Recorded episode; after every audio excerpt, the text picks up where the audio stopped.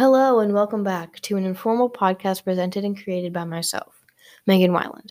The informal topic for today the Civil War. A lot of history experts have been exploring this question for years now. Was the Civil War worth the human sacrifice? So many debates have tried to debunk this question to find the most reasonable answer, but I believe the Civil War was worth the human sacrifice, and this is why. The Civil War was worth the human sacrifice because it was the only way to resolve the issue.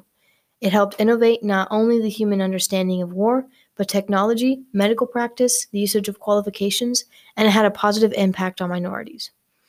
But before we get into the details, I think we need to go over some background so we understand exactly what I'm bringing into this podcast.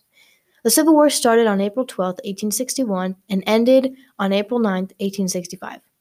In total, there were 618,222 casualties. The current president was Abraham Lincoln, the South, specifically North Carolina, had been threatening secession for months. The Union and the Confederate territories were just parts were just different parts of the United States. The Union was the North, and the Confederacy was a seceded part of the South that eventually was won back by the end of the war.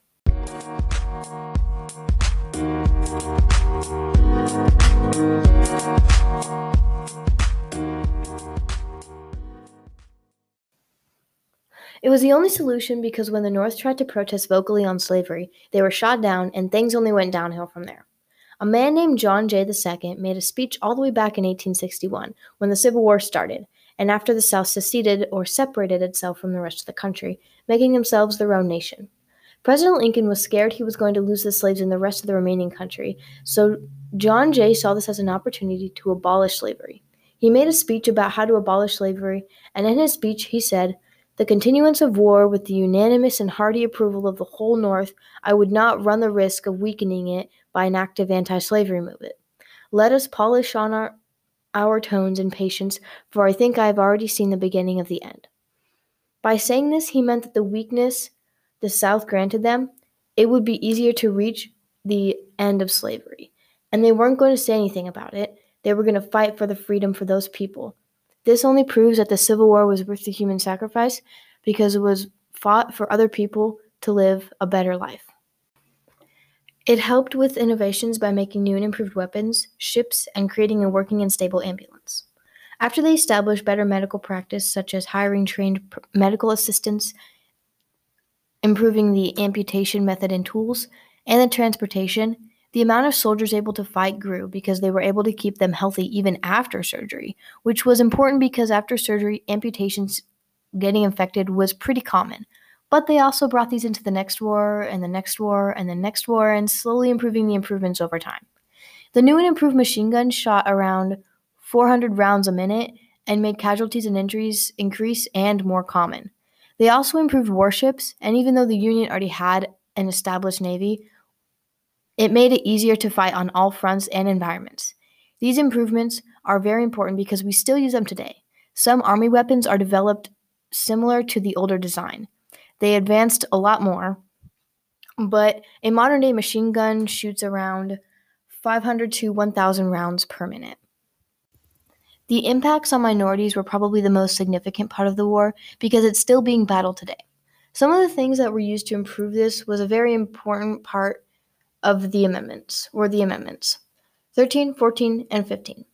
13 states neither slavery nor involuntary servitude, except as punishment for a crime whereof the party shall be delay convicted, shall exist within the United States or any place subject to their jurisdiction. This means that if they have been proven guilty, they cannot be enslaved again unless the court decides to put them to work in jail. But that's a whole other thing, and every prisoner has to go through. The 14th Amendment says no slavery is allowed in the U.S. Section 1. All persons born or unnaturalized in the United States and subject to the jurisdiction thereof, citizens of the United States and of the state wherein they reside. This pretty much says that if that you are free if you are a US citizen, no matter what state you live in. And the 15th Amendment states, section 1, the right of citizens of the United States to vote shall not be denied nor obliged by the United States or by any state on account of race, color, or previous condition of servitude. This sums up to be that no matter what you look like, you are able to vote. Even though it's only men, that's a topic for later time. This reminds me of another war.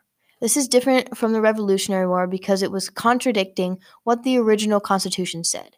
It said that an African American person was only three fifths of an actual person, and these amendments are saying that African Americans are, are a whole people and that they have rights.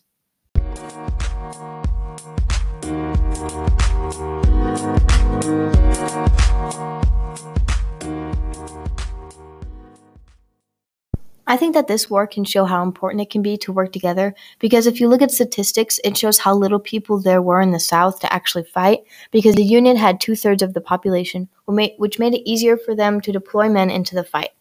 A lot of the people in the Union didn't even fight. Although they were able to fight, I think that it's because they were advancing technology faster, so it was more common that soldiers would get wounded but end up healing and get back on the field. All of those reasons are why America is America today. Thank you for listening. I hope you enjoyed, and see you in the next episode.